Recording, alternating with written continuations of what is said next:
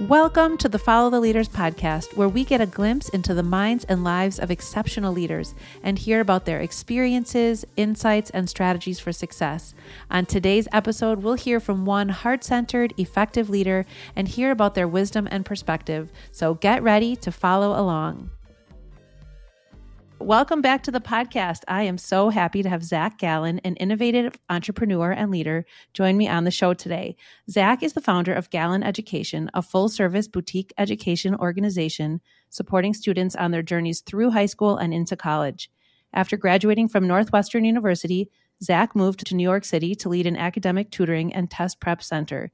During his time in the Big Apple, he joined Teach for America in the South Bronx to teach science, test taking strategies, and organizational skills. He also earned his master's degree in education from New York City's Bank Street College of Education.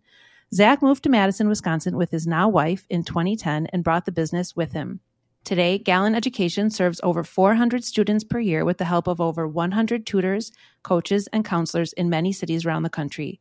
Galin Education helps families navigate the complex world of college admissions. And in 2022, Zach helped launch a nonprofit called Galin Scholars to support students from underserved backgrounds through the college admissions process. Learning that Zach has created a nonprofit is no surprise to me, as he has an extensive history of contributing to the community through serving on the board of directors of countless nonprofits. Zach and his team make a huge impact on the community through the way they bolster the opportunities of youth. And I am grateful that he is here to talk with me today. Welcome to the podcast, Zach. Thank you for having me. So let's start with your work life. What does that look like? Can you share the overall big picture of that? Well, I'm not sure if anyone can actually see me, but I'm holding a four month old while I answer your questions. So, work life is sort of all the time. You're always sort of on, especially as a business owner. I take as much time as I can to hang out with my kids, but morning, day, and night, there's always something to do. And I think probably the biggest challenge is there's always more that I want to do, and there's just not enough hours of the day. So yes, I, I see that as I observe you from the outside as you are seemingly everywhere, which we'll get into. And you are indeed holding your baby right now. So in the lens of your work life, can you tell us a little bit about Galin Education and what your role is there as the director? Yeah, so at Galin Education, I guess I started as someone who worked directly with students and families. So that's really where this came from.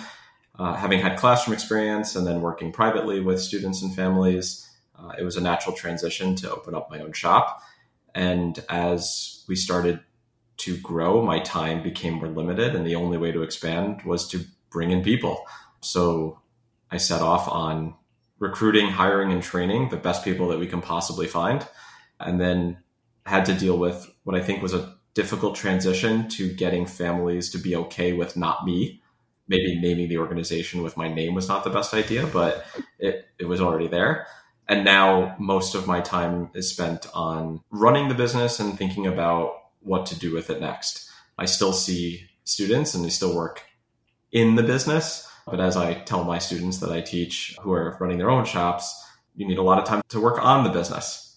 So, how do you navigate that decision making about how much of your time and energy goes into the in versus the on? It's tough, especially when I meet a family or a student where I'm like, I would match really well with this kid. We would have a really good time together, and I think I can help them. But I'm full. I'm not as good at setting those boundaries as I probably mm-hmm. should be but I've set sort of a cap on how much time I want to spend working with students directly so that I can make time for working on the business. I think as we grow, the biggest challenge is within the on side, if I can use that term, from how do I differentiate time spent on the daily running of the business versus time spent on being strategic and thinking about growth and thinking about marketing, which is sort of future thinking versus taking care of what has to get taken care of immediately. I think that our listeners are definitely going to be able to relate to that since most of our listeners are either in leadership or aspiring to be leaders. So I think that that question is one that is continuing to be asked by all of us all the time. Let's back up for a second. Can you tell us a little bit more about what Galin Education does when you say work directly with students? So can you give us a peek into the way that you work with students and families as an organization? Yeah, sure. So, so in the organization, we do a whole host of things. So one of those things is tutoring. So if you need a math tutor, a science tutor, Spanish tutor, we do that sort of work. We work with students who have executive functioning deficits. We work with students who are getting ready for the ACT or SAT or AP exams. We work with students through the college admissions process, helping them to identify colleges and then working with them through the entire process of getting into those schools and I guess making a choice at the end of where to go. And then we do graduate school admissions for medical school, law school, and a bunch of other graduate programs. My particular specialty within the firm is on the undergraduate admission side. So when I'm working with students and families, it's on undergrad admissions. I don't know enough about med school admissions and I don't know enough about advanced placement chemistry to be able to be working with those kids on that. Fair enough. So you have built the team then to handle those things? Yes. So we look for specialists in those different areas to make sure that we can serve a family for the variety of educational needs that they need. So I'm assuming that you are not the one that is managing all of these tutors individually and all of these families. So can you tell us a little bit about how you've decided to structure the overall framework of your business? Yeah, so we have directors who oversee the different pieces of the business or the different services that we do. So we have an education director who oversees the test prep and the tutoring. We have uh, a managing director who oversees the executive function coaching. And we have a director of admissions counseling who oversees undergrad and grad admissions. Um, then we have an operations director who oversees the billing, payroll, office type stuff. And then we have a director of client services who is sort of the parent liaison, someone who's making sure that the quality of what we're providing is is at a high level. And each of those have teams within them. So I look at you as someone who has really truly grown and expanded. And I have some other questions about that expansion piece coming up.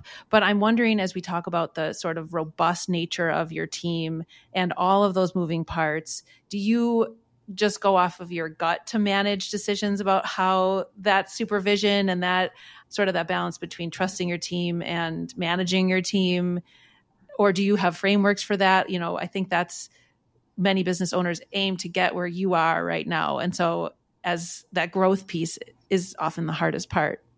Yeah i think there's probably two ends of the spectrum on this. And one thing that you may not know is i, I teach a business development course for the University of California, Irvine, for people who want to get into this field. And we talk about the spectrum a lot. On the one side, you can make really detailed plans and try to perfect them and then never actually do anything because you spent all of your time making plans and redoing them and trying to get it perfect before you even start. And on the other end of the spectrum, you can just sort of fly by the seat of your pants and hope that it all works out. I am definitely on the seat of your pants end of that, which I think it was really good as I was getting started. But I, I, think for the size that we are now and the size that we hope to be, I'm not sure that that's going to continue. I, I do micromanage a little bit. I do have a lot of opinions about how everything works in the business. I do let go at times, but it's hard. And I think having systems in place and being a little bit more methodical about how we do things would be beneficial for our growth. But I also don't know that we want to grow to be so big that we need those systems to be perfected before we execute them. Mm-hmm. That is, it is a tricky sort of dynamic. And it's like, yes, grow, grow, grow. But then, yeah, you do kind of lose that hands on nature, which maybe your busy family would appreciate. But, but yeah. And I think even just thinking about like the onboarding process of a family, it's a very manual process right now because it came from a time when we had a few dozen students a year. And so manually onboarding everybody is very time consuming, but it's also very high touch. And so I think within the, the shop, a lot of us think that maybe we want to have better systems for onboarding so that it could be a little bit more automated.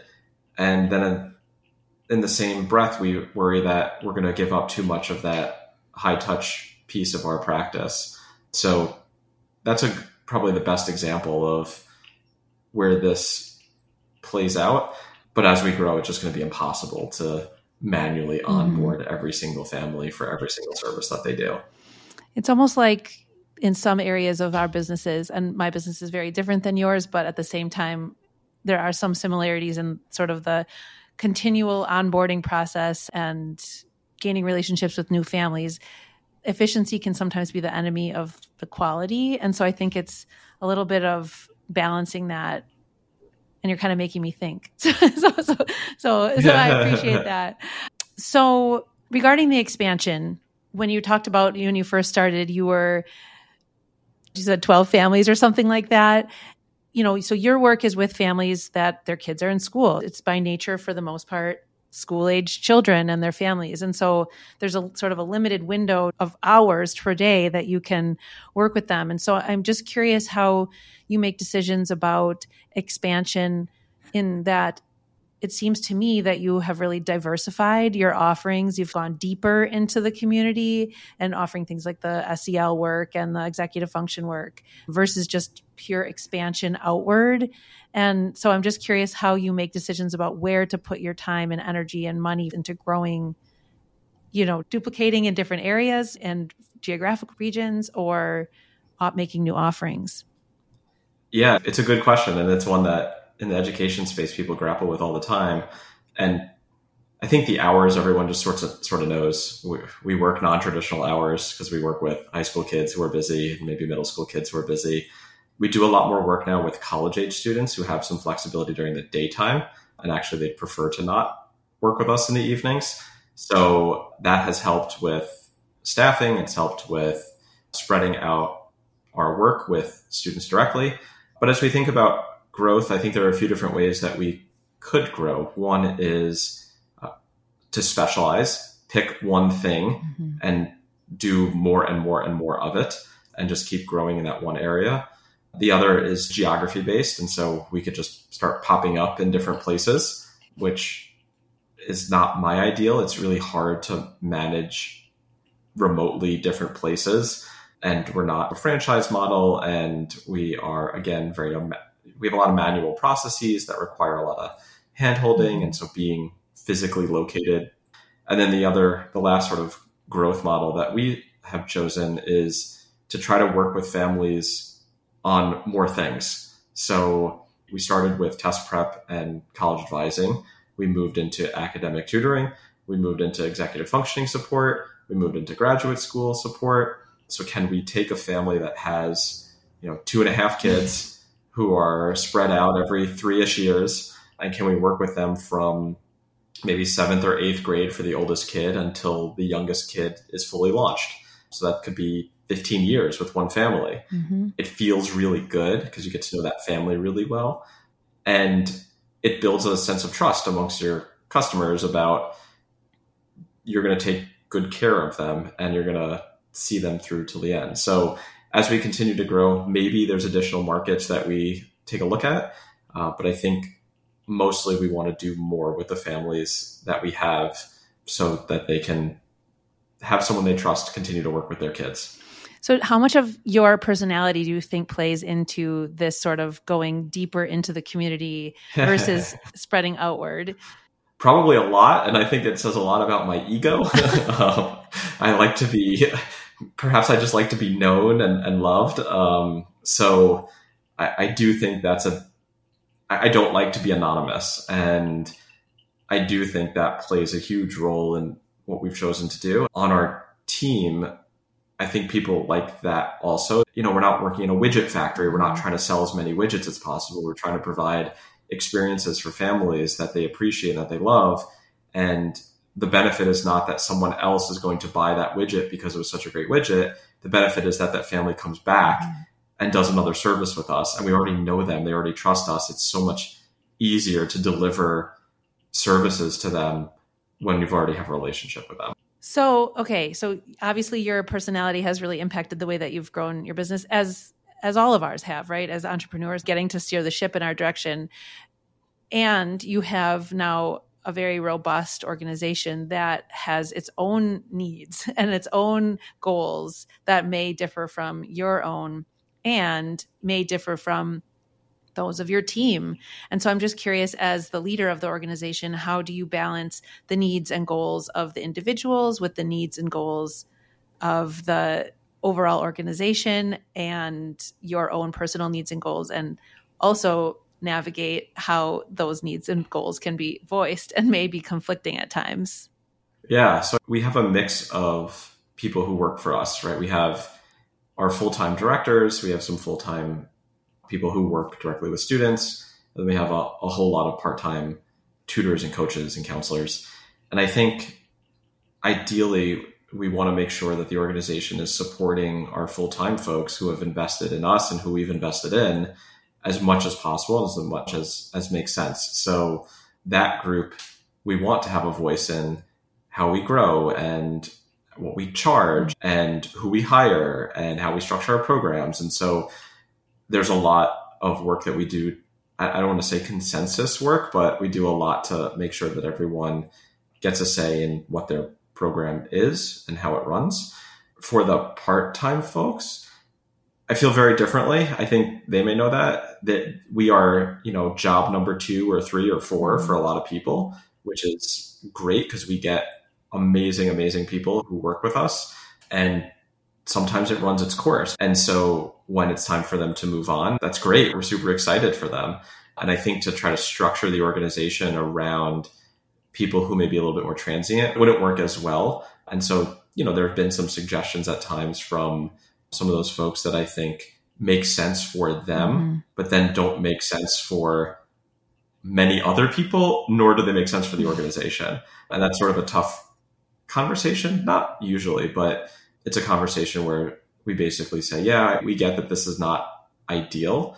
However, it works really well for 80% of the people, 80% of the mm-hmm. time, and it works well for the organization. And we hope you fit into that.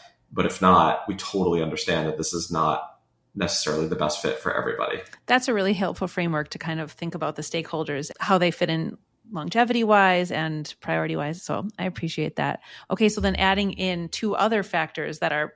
You know, you mentioned your sometimes transient staff members. Other things that really change for your business, it seems to me, on a really ongoing basis, are both the college landscape that you have to kind of keep up with, and all the the constantly changing material that you. I mean, I, I'm sure some of it is stable and stays the same, but there's so much that is probably changing all the time. And then also the families, it makes sense that you work with them over time with lots of different offerings, but you do kind of need new customers on a regular basis. As a leader, how do you fit in prioritizing those changing pictures with operating the business and making sure that what you have made happen last year is still functioning well this year?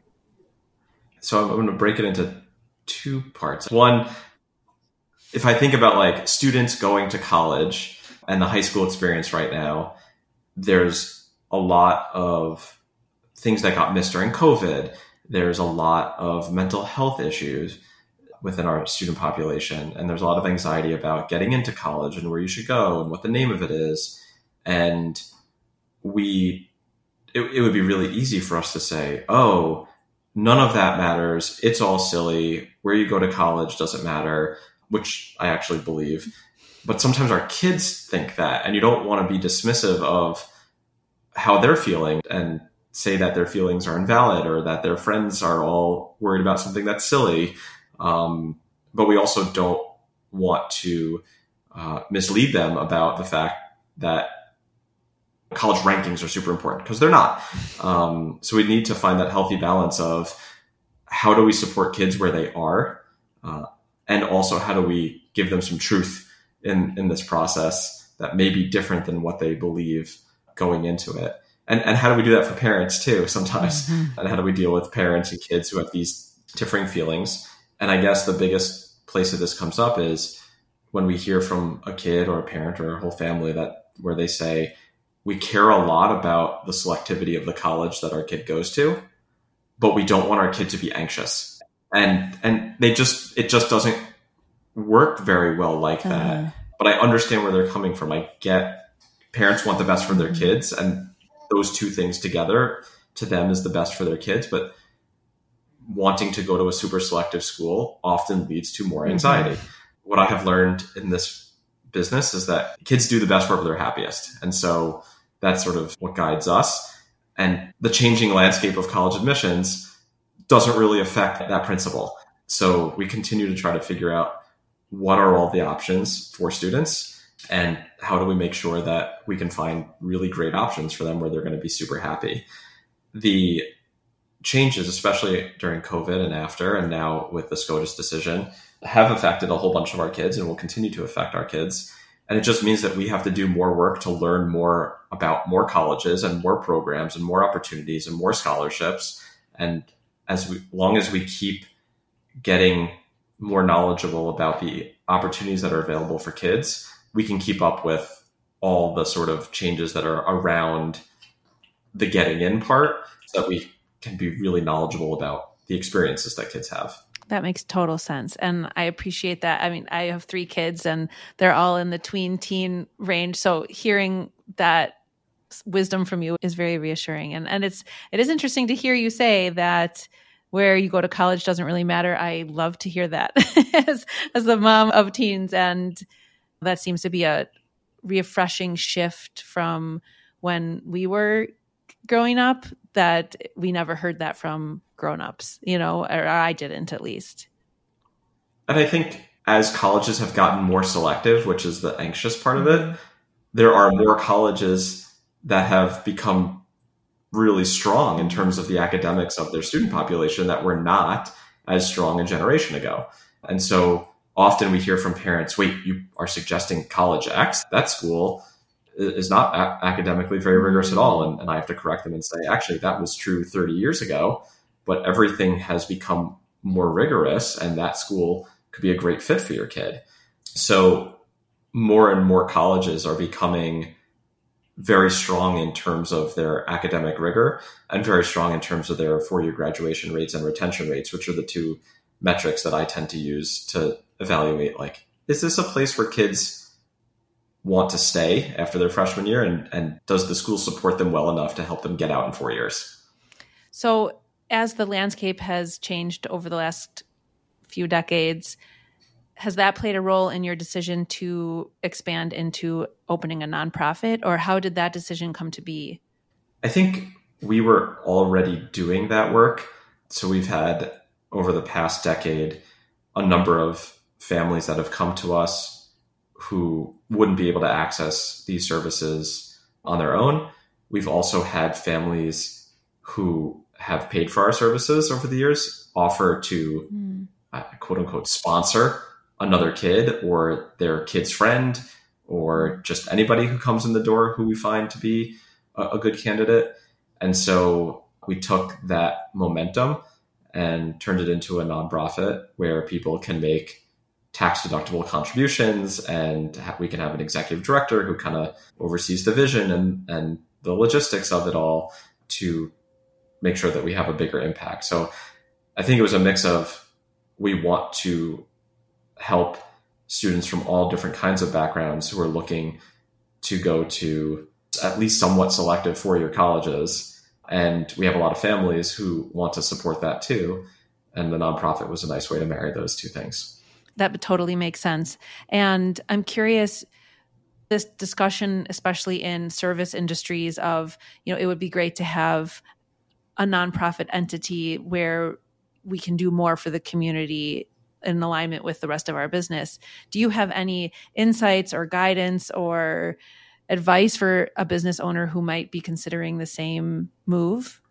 It's a lot of work. It's a lot of work to put it together and to make sure you're dotting all the I's and crossing the T's. Especially in education, it's hard. I think, and maybe in other industries too, I'd say healthcare also. Mm-hmm there's this sort of expectation that things are free, mm. but they're not. Like we have lights to keep on and people to pay and, and insurance to pay for, and the list goes on and on and on. And so having a nonprofit shows, hey, yeah, where there's a business where people who have the resources can and should pay for it. And then there's this nonprofit that's going to serve others who don't have access because of financial issues. So I think it provides a way for business owners to say to potential customers or customers, hey, yeah, we we do charge for what we do because we have to, but we also have this other entity that serves people who wouldn't have access. And I think that's reassuring to a lot of clients that we're invested in the community. And I think it also proves our worth that it's not the work that we do is not free. It's not low cost. It's not done on the cheap. And so we need to raise money to do it in that high quality way for people who are not paying for it. Logistically, getting started with it, I, I think the biggest thing for people who are interested in doing this is just to make sure that you keep everything as separate as possible because you don't want any sign of impropriety or using it as a way to leverage your own business. It really has to be its own thing, which is why we made the decision to hire its own director, who is not me, who doesn't work for Galin Education. We have a separate board who are not employees or owners of our company, with the exception of me, and had a selection process that involved me in a very small way. So we try to keep everything as separate as possible to make sure that everyone understands that it is a completely separate entity that's going to be supported by Galin Education, but it's its own nonprofit. And that thoughtfulness carries forward that messaging that the heart is in it first, that the that the reasoning behind it is put at the very forefront of it. That came across. So I think that's one of the reasons that your company and now your nonprofit are so well respected in the community is because that communication happened. And so kudos to you or whoever, whatever of your team that really was thoughtful about that. And it, it, it makes a difference in how, in the vibe check of a business in the community. And I'll bring up one other interesting piece of it, which is we as a service organization, as a company, we get asked for donations and sponsorships and playbill ads because we're an education organization. And over the years, we've given a lot of money and services to other organizations. And I think one of the biggest challenges now is how much do we keep doing that versus putting those resources into our nonprofit? And how do those priorities change as a result of having your own your own charitable cause? That's a question I don't have the right answer for it, but it's one we're grappling with. And then finding a way to communicate yeah. that with like care and clarity, but not a, being apologetic because if the money is just being rerouted, yeah, I get that. It's just like anything, yeah. you know, like any scholarship fund or any. I'm the co-director of a summer camp, and so we were asked similar questions on a regular basis, and so as our business has grown, we're able to put more and more into a scholarship fund and fund more just an internal scholarship fund and fund more spots. Sure. But when that money runs out, it's it's sort of that like decision making. How do we continue to help and serve so kids can have access, but also we have to keep the lights on, as you said. We've got to pay our staff and, right. and all that. So that is that is an interesting. Well, let me know when you find the answer. Okay. I will. Okay, yeah. Okay, yeah. Um, all right. I have a question. So I know you have a background in camping and in summer camps, and I'm curious did this leadership tendency come out at a younger age when you were in, in, camps or even younger? Can you give me some examples of some childhood Zach leadership? I think most people would say that childhood Zach was basically an adult, oh. if that gives you more of an insight into my personality. I certainly camp as a late high school college and college student was formative in giving me the training necessary to run an organization. I would also argue that extracurriculars like clubs in high school and in college were huge. Uh, the only reason I know how to do any of this is is from my extracurricular work and summer camp work. It teaches you how to be flexible, which as a business owner you most certainly have to be. It teaches you how to multitask as much as you probably shouldn't, but you have to. It teaches you how to get along with other people. It teaches you some marketing skills. The list goes on and on and on. But running an organization, a service business in particular, is very similar to you know running your high school DECA club mm-hmm. if you're doing it in a sophisticated way and so I, I, do think camp was a big deal when it came to that. And having spent so many summers at camp, I certainly learned how to run the business side of it too. So taking those skills I learned in clubs in high school, now applying a sort of cost factor to it was was big. The number of leaders that I've interviewed on the show and met with that really so many of our skills did come from student council, DECA, the nerdy high school things. It, it really does pay off. It, it really does. And, and I, in college, I ran our, our Hillel, which is the, the Jewish organization on college campuses. And that experience helping to run a multi-million dollar budget with a building and a staff and who, who didn't report to me as a student, but being involved in some of the decision making there was incredibly educational and I'd argue much more so than my classes, which I think were a little bit more theoretical. Mm-hmm. Now, if, if I was working for a Fortune 500 company, maybe those classes with their theory would be much more useful to me. But as an on the ground service business owner of a small business, the more practical experiences were more useful. So there's never been a before you were a leader time in your life. But if you were to go back to the Zach of high school or, or some of your first leadership roles and tell him a message with like the wisdom that you have learned throughout your later decades, what would you tell younger leader Zach about what's to come and what he could benefit from learning about leadership then? Oh boy, perhaps being a little bit more collaborative. We'll see who laughs at this. I think when you're a leader in high school or college, and I know if any of my students are listening to this, they'll they'll appreciate this because we talk about it all the time. It is hard to get volunteer high school students who are members of your club to do things, and it can be very frustrating. And I, guess it can be similar in a business, but at least in a business, you're hiring people and they're employees, and you have expectations. And I, I think my advice to my younger self would be to not take it so seriously. And I'm pretty sure my parents told me that quite a bit while I was growing up. okay. But now I'm going to tell myself as well. Fair enough. I can relate and I can totally understand. So you naturally stepped into leadership roles from a young age, but is that were you encouraged to do that? Is that something that just came from inside you? Did you have someone telling you to do that? Did it have, how did you end up in on this path? So I am not a gregarious person. I wasn't sort of a popular crowd type person, and I also was not the most confident person. I think that's still true, but I was a good hmm. worker bee, and so I think leadership opportunities came because I was able to join an organization see a need that they had, bring it up, and then someone say, "Yeah, mm-hmm. I agree. You go do it," and then you sort of take it and do it and do it well, and then hopefully someone recognizes you for doing that and moves you into a position where you can take on more responsibilities. So it was not natural to just jump into a leadership position. It was all a factor of taking on little jobs and roles and growing them over time. Makes sense. Okay, I have a few wrap up questions that are a little more rapid fire to ask you. Let's do it. Okay. Does anyone come to mind that you could shout out who believed in your leadership skills that contributed to being where you are right now? Oh boy. Certainly my camp director from summer camp, to bring that back up. My AP psychology teacher, who also ran our research program in school.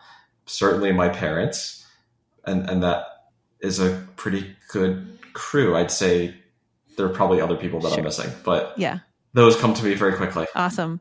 Okay. Is there one tool or strategy that you personally use for staying organized and effective in your work and in your life? Google Calendar. Okay. Everything goes on Google Calendar. If it's not scheduled on my calendar, it will not get done.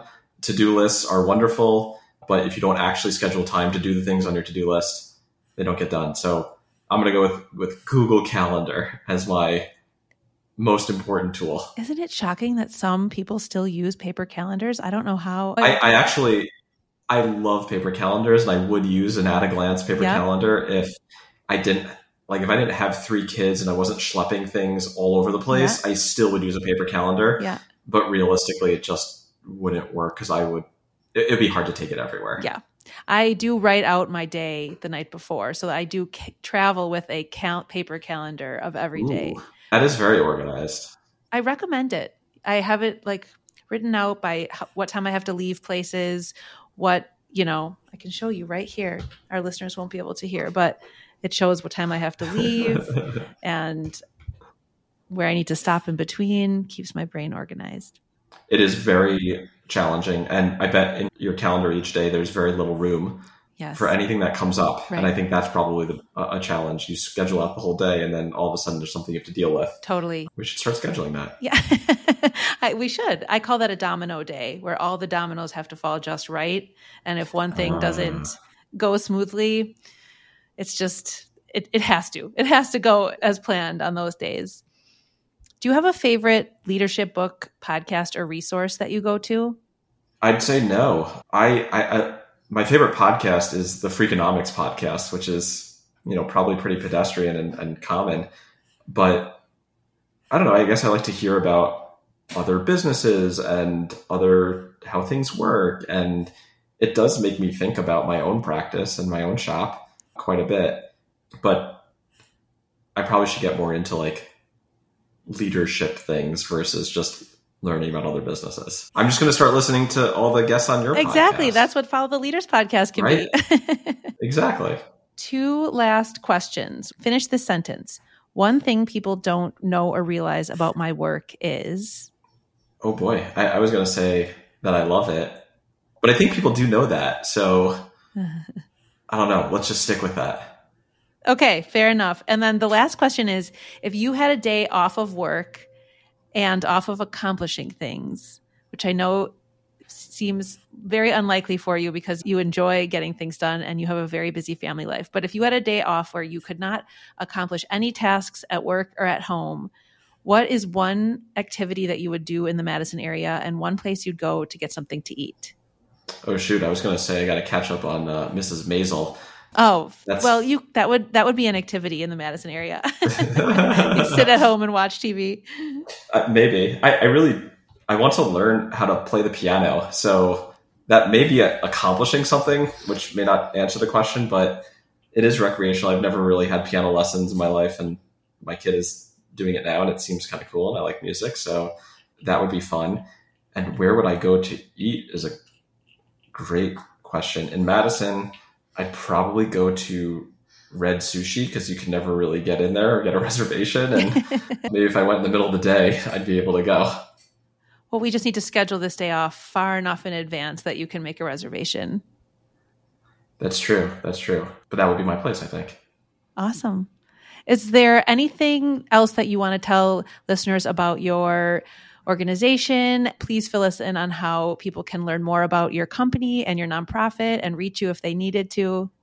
Yeah, anyone can find us online at galined.com. Our nonprofit is galinscholars.org, and Galin is spelled G A L I N. Um, and anyone is welcome to email me at zach, Z A C H, at galined.com. Awesome. We will link everything in the show notes. Perfect. Thank you so much for talking with me, Zach. Thanks for having me. I really appreciate it, even in your in your dadding that you're doing today, holding your very sweet baby who who is a wonderful participant in this podcast. Well, it's a domino day, and this domino has has gone perfectly. She slept through the whole thing. I don't think I got a photo release from her, but I, I, I think your, your consent will have to do. Fair enough. Thank you so much for talking with me, and we will be back next time with another inspiring leader. Thank you so much for listening. Follow the Leaders is produced by Lit Path Studios, and music is by Shane Ivers. You can hear more about this show and all the other podcasts at Lit Path Studios by going to www.litpathstudios.com.